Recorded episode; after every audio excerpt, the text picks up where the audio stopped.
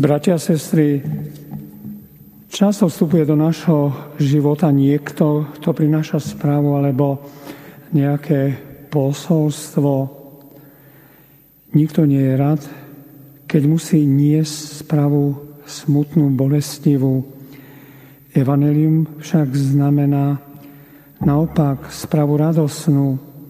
Je už od nášho osobného akoby vovedenia do života duchovného.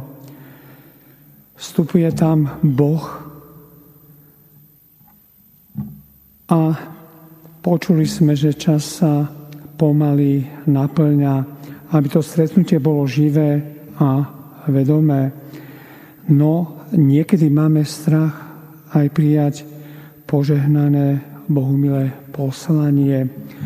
Príkladom sú pre nás aj apoštoli z dnešného Evanília, ktorí mali rozličné povahy, ale keď išlo o dôležité veci, boli rozhodní a oduševnení. Životné dôležitou výzvou pre nich bola Janová požiadavka. Naplnil sa čas a približilo sa Božie kráľovstvo. Kajete sa a verte Evaníliu. Ďalším životne dôležitým momentom bolo, keď Ježiš pozýval, aby ho nasledovali.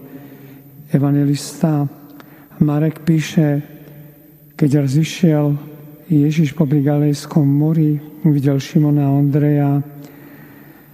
Šimonovho brata ako spúšťajú do mora v siete boli totiž rybármi. Dôraz treba tu vložiť na slovo videl.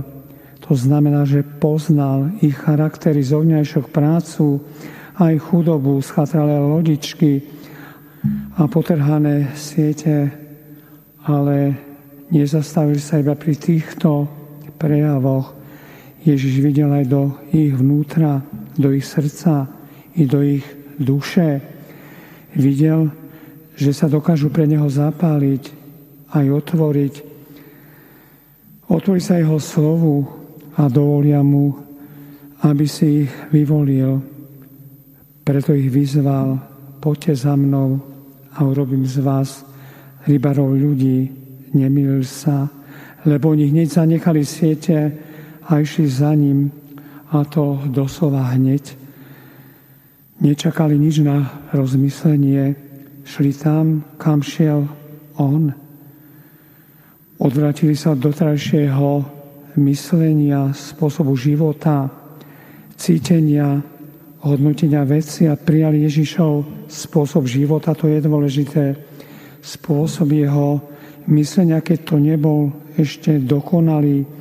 Naučili sa na svet pozerať jeho očami, ba dokázali sa zrieknúť aj vlastného života, len aby obsiahli život väčší. Bratia, sestry, zo spravenia apoštolov plyne veľké poučenie aj pre nás všetkých.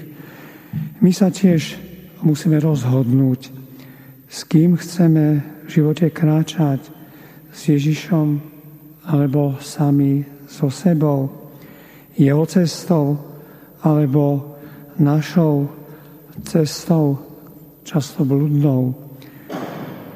Možno si nevieme celkom dobre predstaviť, čo sa od nás očakáva.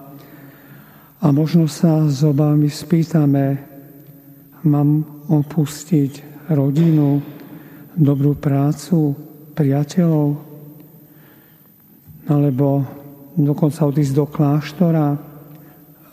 Buďme úprimní, že aj toto je od niektorých ľudí Ježišom požadované, ale musíme si uvedomiť, že tým dá k realizácii jeho plánov aj takú zvláštnu milosť nasledovania.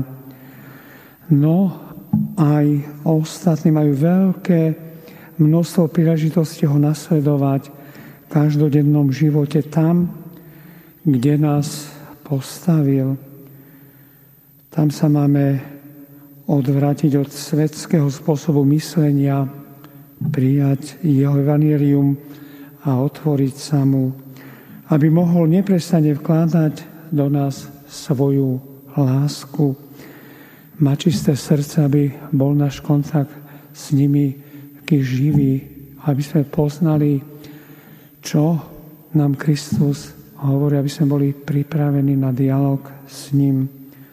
No, to znamená, že nevystačíme si iba vonkajšími úkonmi, ako je napríklad zriedkavá návšteva kostola, niekedy aj nejaký pôs, čo občasná modlitba.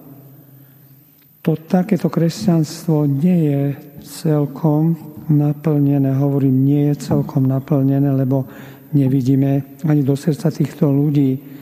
Zdá sa mi, že je to potom také prežívanie len na vonok, na oko, keď to vnútro nie je zapálené, keď sa nesnažíme napojiť sa na pána Ježiša. Svoju vieru musíme mať hlboko v srdci. Iba vtedy dokážeme realizovať Ježišovu výzvu z dnešného Evanília v praktickom živote, s ňou sa nedá otáľať, ale treba ju plniť hneď a teraz.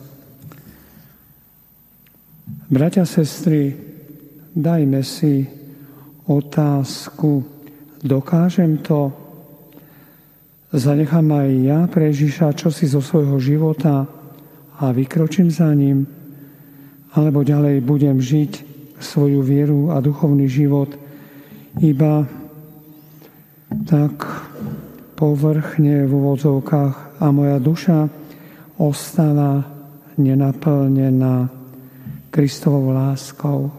Priatelia, pamätajme, že nemáme možnosť zmeniť svet, ale je možné zmeniť seba podľa Ježišovej výzvy, odstraňovať hriech cez Božie milosrdenstvo a otvárať sa radosnej zvesti. Využíme to. Amen.